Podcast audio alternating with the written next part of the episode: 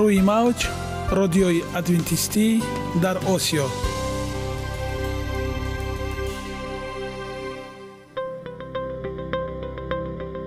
Шунавандаҳои азиз саломи самимии моро пазиро бошед. Ба хотири саодатмандӣ ва хушнудии шумо ба барномаҳои имрӯзаамон ҳусни оғоз мебахшем. Аминем аз шунидани барномаҳои мо баҳраманд мегардед. Барномаҳои мо аз се рубрика иборатанд. Бахши саломатӣ. Ки дар он мо бо шумо дар бораи тарзи ҳаёти солим ғизои дуруст ва пешгирӣ кардани бемориҳо суҳбате хоҳем орост. Ахлоқи ҳамида. Чуноне ки бузурге гуфтааст олитарин арзише ки волидайн ба фарзанд медиҳанд ин тарбияи хуб аст. Нури маърифат ваҳии умедбахш. Розҳои ниҳонии нубувватҳо дар китоби муқаддас. Бо мо бошед.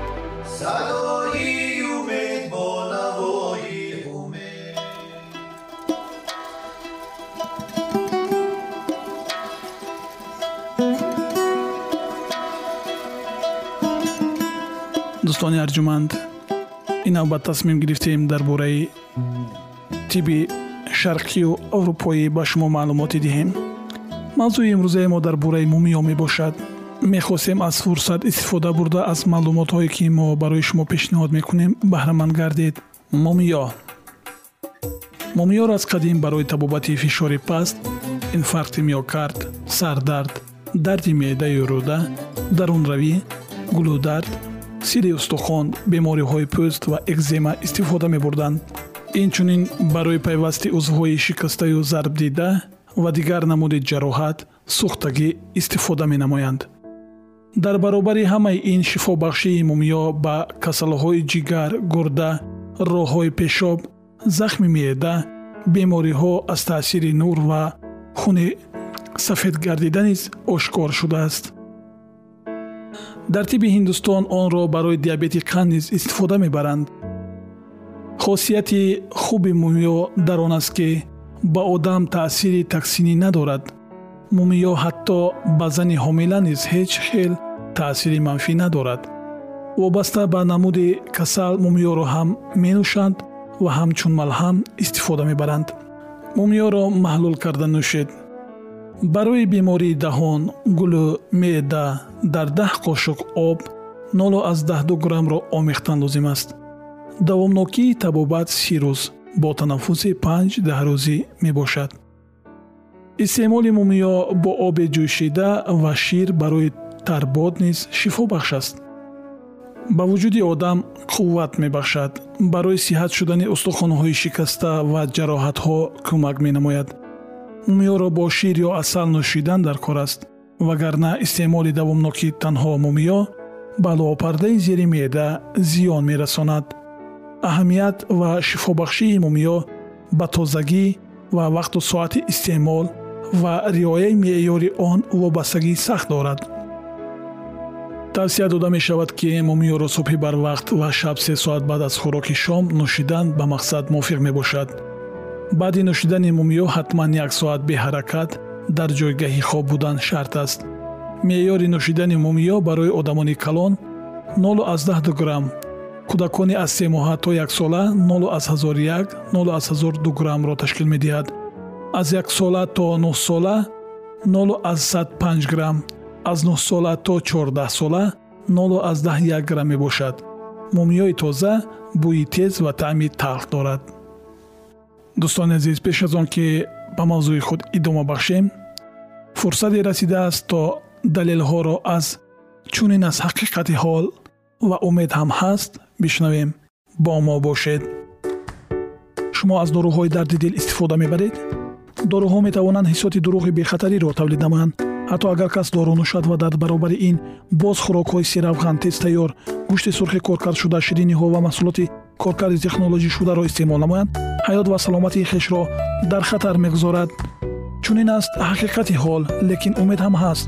Таҳқиқот бо иштироки 31 ҳазор нафар калонсолон нишон дод. Агар ба муолиҷаи бо дору ғизои солимро илова намоем ба таври назар аст такрорёбии бемориҳои қалбу рагҳоро кам менамоем. Вояи хӯроке аз меваю сабзавот ғанӣ моҳӣ ва истеъмоли камтари гӯшт иборат аст.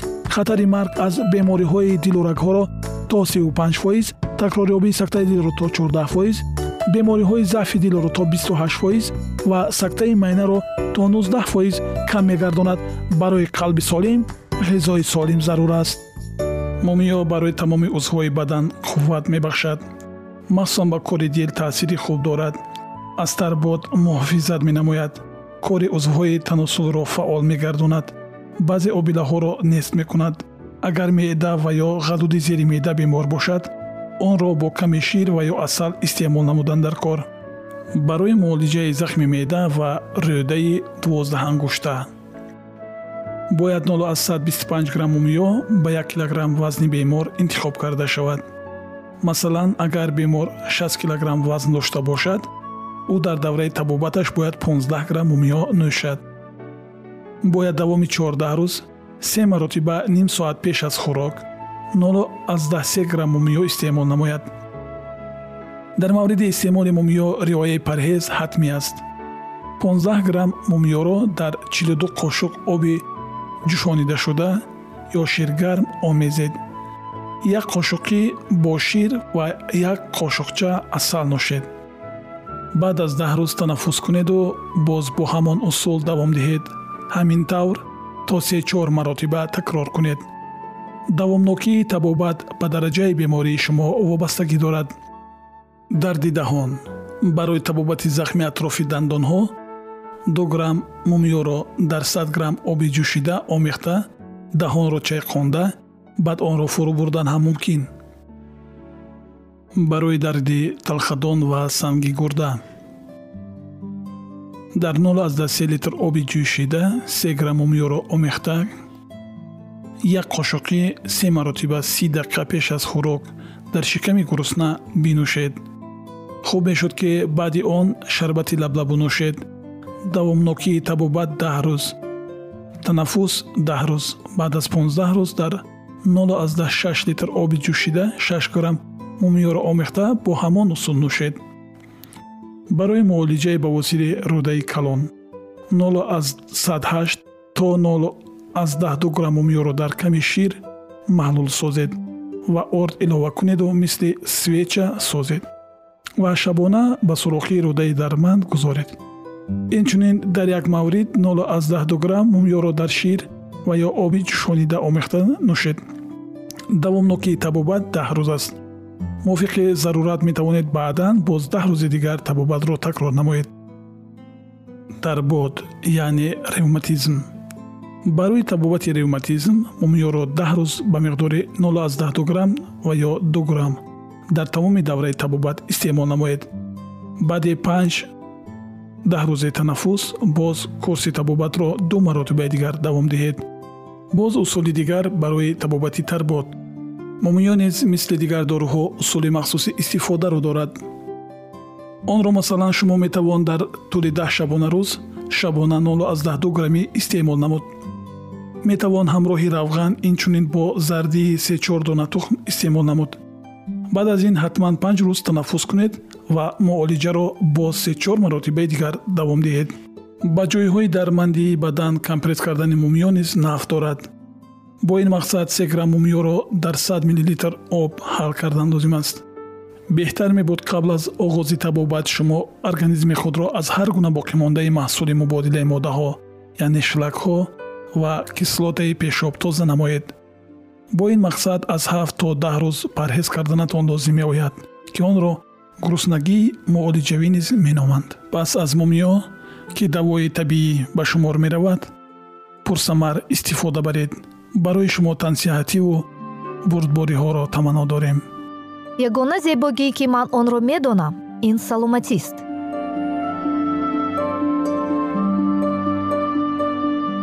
Саломатиатонро эҳтиёт кунед. Ахлоқи ҳамида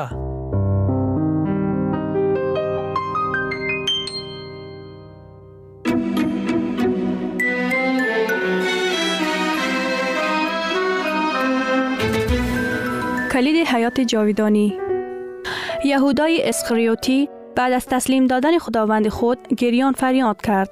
گناه کردم که خون به گناهی را تسلیم نمودم. یوحنا بابی 72 آیه 4 او یک احساس وحشتناک محکومیت و ترس نسبت به داوری آینده داشت که روح گناهکار او را مجبور کرد تا به این اعتراف کند. عواقب اجتناب ناپذیر حاصل از خیانت او او را سرشار از خوف کرده بود. اما در روح خود او هیچ غصه عمیق و دلخراش ناشی از واقعیتی که پسری بی عیب خدا را تسلیم کرده و قدوس اسرائیل را رد کرده بود وجود نداشت. فرعون وقتی که از داوری های خدا رنج می کشید گناه خود را اعتراف می کرد تا از مجازات بعدی جان سالم به در برد. اما با محض اینکه بلاها متوقف می شود و مخالفت خود با خدا برگ می گشت.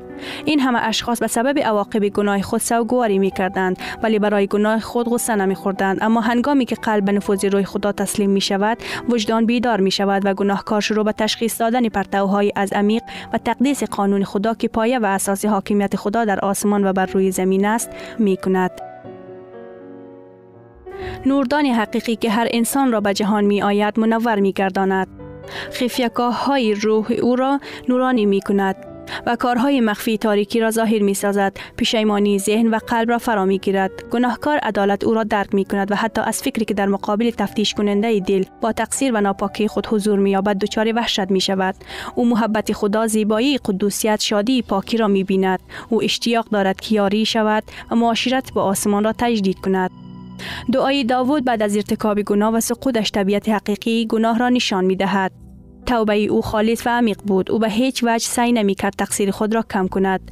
دعای او ناشی از اشتیاقی نبود که از داوری تهدید کننده فرار کند. داوود شرارت زیادی گناه خود را می‌دید. او فساد اخلاقی روح خود را می‌دید. او نسبت به گناه خود تنفر داشت. او نه تنها درباره عفو گناه خود دعا می کرد ولی نیز برای پاکی قلب او اشتیاق قدوسیت را داشت تا ارتباط او با خدا دوباره تجدید شود. داوود به این کلامات درد دل می کرد خوشا به حال کسی که اوسیان او آمرزیده شد و گناه وی مستویر گردید. خوشا به حال کسی که خداوند به وی جرمی در حساب نیاورد و در روح او حیله نمی باشد. مزامیر باب 23 آیات 1 و 2 ای خدا به حسب رحمت خود بر من رحم فرما. مرا از اوسیانم به کلی شستشو ده و از گناه مرا طاهر کن زیرا که من به معصیت خود اعتراف می کنم و گناه هم همیشه در نظر من است.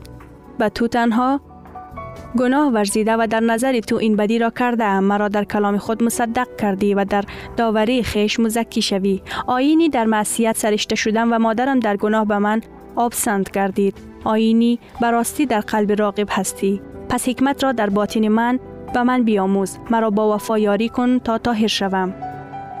مرا شستشو کن تا از بر سفید تر گردم. شادی و خورمی را به من بشنوان تا استخوانهایی که کوبیده ای به وجد آید. روی خود را از گناهانم بپوشان و همه خطایای مرا محو کن. ای خدا دل طاهر در من بیافرین و روح مستقیم در باطنم تازه بساز. مرا از حضور خود میانداز و روح قدوس خود را از من مگیر. شادی نجات خود را به من بازده و بر روح آزاد مرا تایید فرما. آنگاه طریق تو را به خطاکاران تعلیم خواهم داد و گناهکاران به سوی تو بازگشت خواهند نمود. مرا از خونهای نجات ده ای خدایی که خدای نجات من هستی. تا زبانم به عدالت تو ترنم یابد مزامیر باب 15 آیات 1 تا 41 توبه مانند این فراتر از قدرت و توانی ماست و فقط به وسیله مسیح به اعلا علین صعود نمود و بخشش ها به مردم داد. می توان آن را به دست آورد. درست در همین نقطه است که بسیاری مرتکب اشتباه می شوند و بدین وسیله خود را از کمک که عیسی اشتیاق دارد به ایشان بدهد محروم می سازند. آنها فکر می کنند که نمی توانند به مسیح بیایند مگر اینکه اول توبه کنند. و که توبه آنها را برای آمرزش گناهانشان آماده می سازد حقیق است. که توبه مقدم از آموزش گناهان است چون که فقط قلب شکسته پرتاسف و پشیمان است که نیاز به یک نجات دهنده را احساس می کند اما آیا شخص گناهکار باید انتظار بکشد یا توبه کند؟ و پس به مسیح بیاید.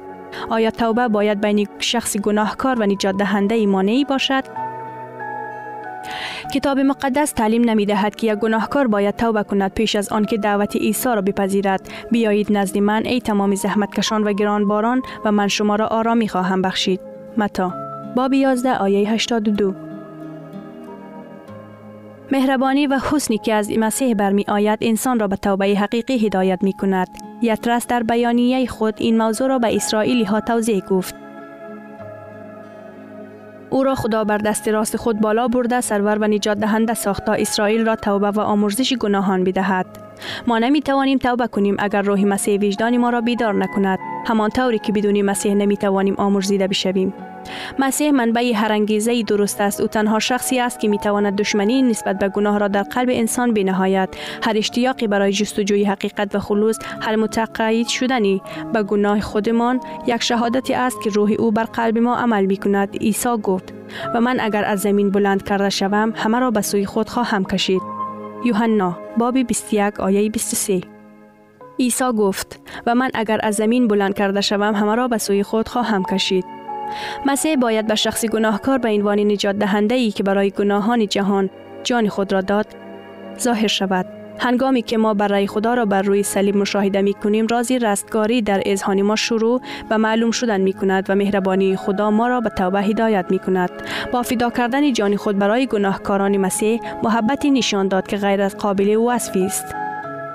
وقتی که یک گناهکار این محبت را مشاهده می کند آن قلب او را نرم می کند ذهن او را تاثیر می کند و در روح ندامت به وجود می آید صحیح است که گاهی انسان ها به سبب شرارت های گناه آلوده ایشان شرمنده می شود و برخی از عادات خود دست بر می دارند پیش از آن که درک می کنند که مسیح آن را به سوی خود جلب می کند اما هر زمانی که اشخاص تحت تاثیر اشتیاق صادق تلاش و کوشش می کند به راستی عمل کنند و اصلاح شوند.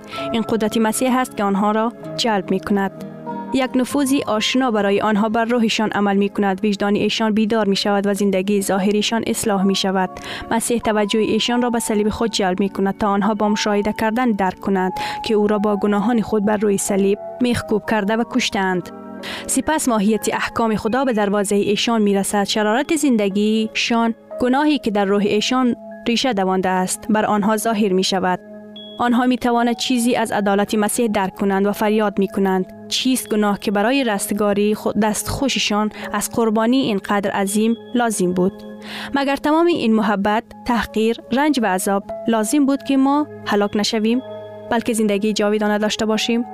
ممکن است که شخص گناهکار به این عشق مقاومت کند و یا مسیح را رد کند در حالی که او سعی می کند او را به سوی خود جلب کند. اما اگر مقاومت نکند او به سوی مسیح کشیده خواهد شد. معرفت نقشه نجات او را به پای صلیب هدایت خواهد کرد و آنجا او از گناهان خود که باعث رنج و عذاب پسر محبوب خدا شده است توبه می کند. همان ذهن الهی که در طبیعت عمل می کند با دلهای انسان ها سخن می گوید و عطشی غیر قابل بیان نسبت به چیزی که آنها ندارند ایجاد می کند. هیچ چیزی دنیوی قادر نیست این تشنگی را رفع کند. روح خدا به آنان التماس می کند تا چیزهایی را جستجو کنند که فقط به وسیله آنها می توان صلح و آرامش به دست آورد. یعنی فیض مسیح و شادی از تقدیس به توسط تاثیرات مرئی و غیر مرئی نجات دهنده ما دائما کار می کند تا ذهن انسان ها را از لذت های غیر رضایت بخش گناه به برکات بی پایانی که می تواند از آنها باشد اگر در وی ساکن باشند به این همه روح هایی که بهوده سعی می کنند از آب انبارهای شکسته این جهان بنوشند پیغام الهی خطاب می کند و هر که تشنه باشند بیایید و هر که خواهش دارد از آب حیاتی به قیمت بگیر.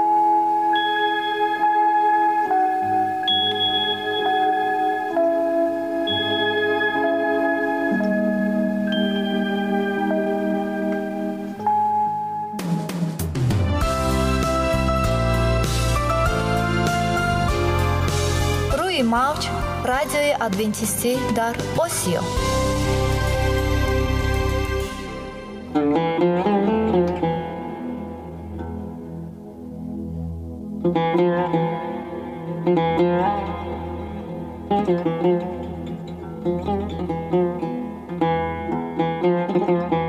درود بر شما شنوندگان عزیز ما. با عرض سلام شما را به برنامه های کوچک جالب و جذاب شادباش می گوییم اینجا ما می توانیم برای خود از کلام خداوند حقیقت ها را دریابیم. با تعیین کردن حوادث آینده و افتتاح راه نجات در صفحه های کلام مقدس حق تعالی ما را تنها نگذاشته است. ما شما را به آموزش این گنج بها دعوت می نماییم. اکنون با هم می شنویم که خداوند چه سری را به آدمان آشکار و تعیین کرده است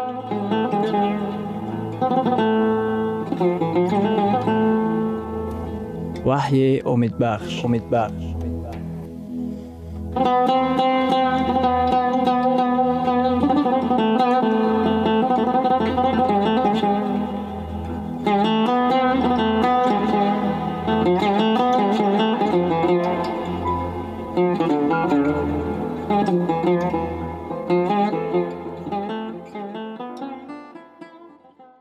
بوریزه هر مجدون در کتاب وحی و هفت بالهای آخرین سجده ساخته این سجده با حیوان وحشی می باشد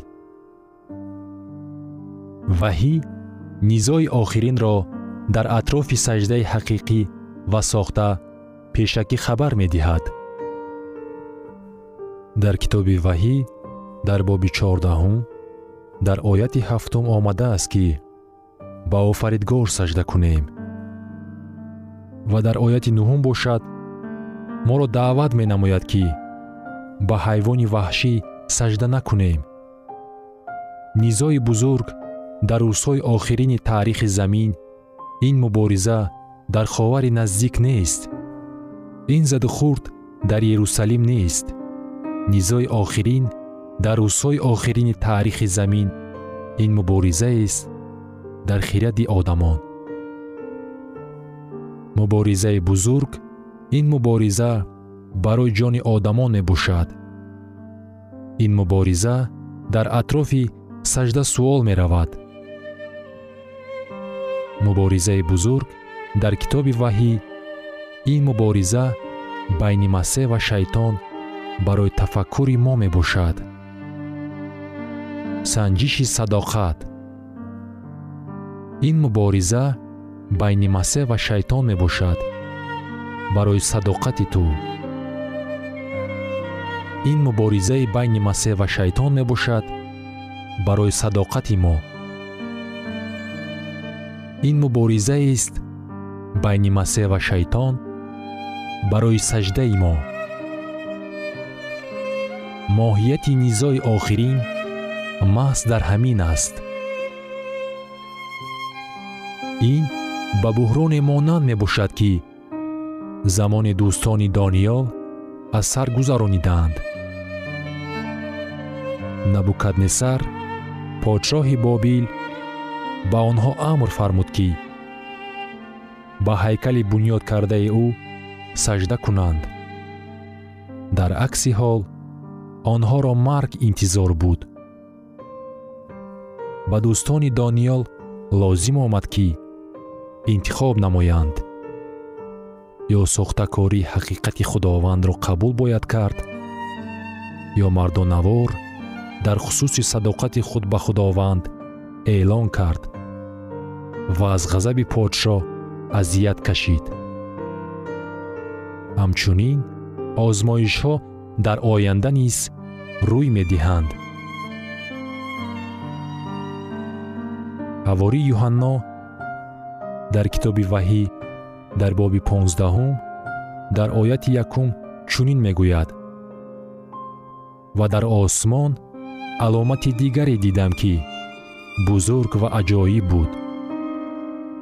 Ҳафт фаришта ки ҳафт балои охирин доранд чунки хашми худо бо онҳо анҷом ёфт. Хашми худованд чист хашми худованд ин ғазаби ӯст хашми худованд ин хашме нест ки ба гунаҳкор нигаронида шуда бошад балки доварии ӯ бар гуноҳ мебошад.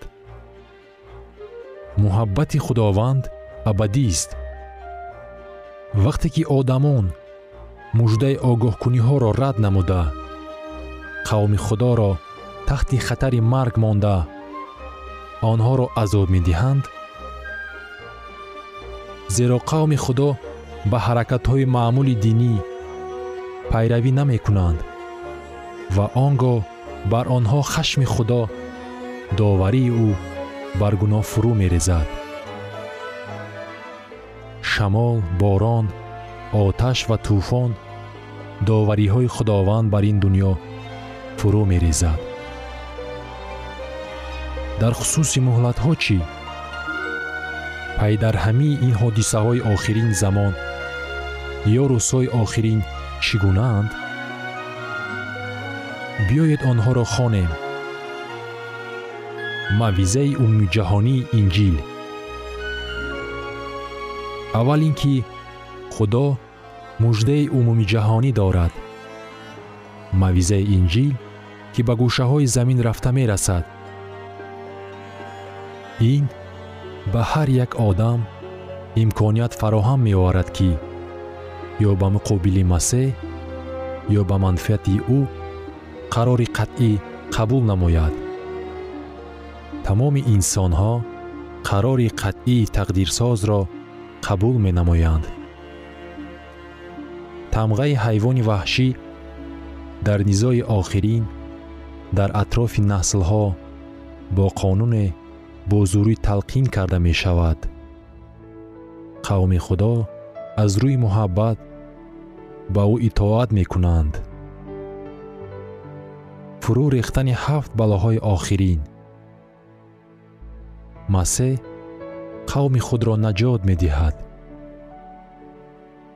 Ҳамин тариқ инҷил мавъиза карда мешавад ва ҳамаи инсонҳо интихоб менамоянд оқибатҳои ин интихоб чӣ гуна мешаванд? Дар китоби ваҳӣ дар боби понздаҳум дар ояти ҳаштум чунин омадааст. Ва то ҳафт балои ҳафт фаришта анҷом наёфт ҳеҷ кас натавонист ба маъбад дарояд. Амали кафораткуниро ба анҷом расонида исо ба ин маъбади осмонӣ дохил мешавад. Хизмати шафоаткунии худро ба анҷом расонида исо қарори қатъӣ қабул менамояд.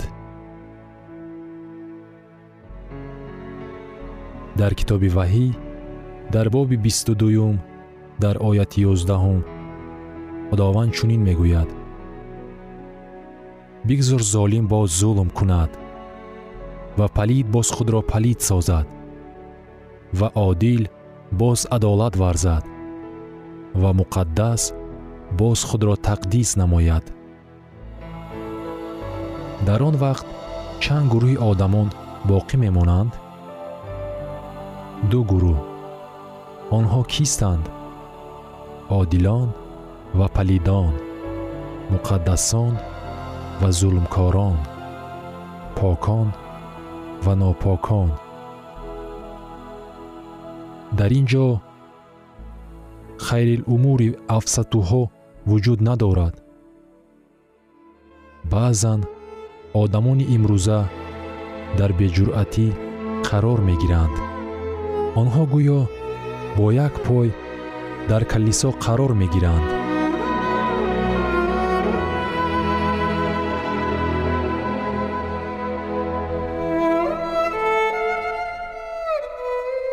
шунавандагони азиз дар лаҳазоти охари барнома қарор дорем барои шумо аз боргоҳи манон сеҳатмандӣ ва тандурустӣ ахлоқи неку нур ва маърифати илоҳӣ хоҳонем то барномаи дигар шуморо ба аллоҳи пок месупорем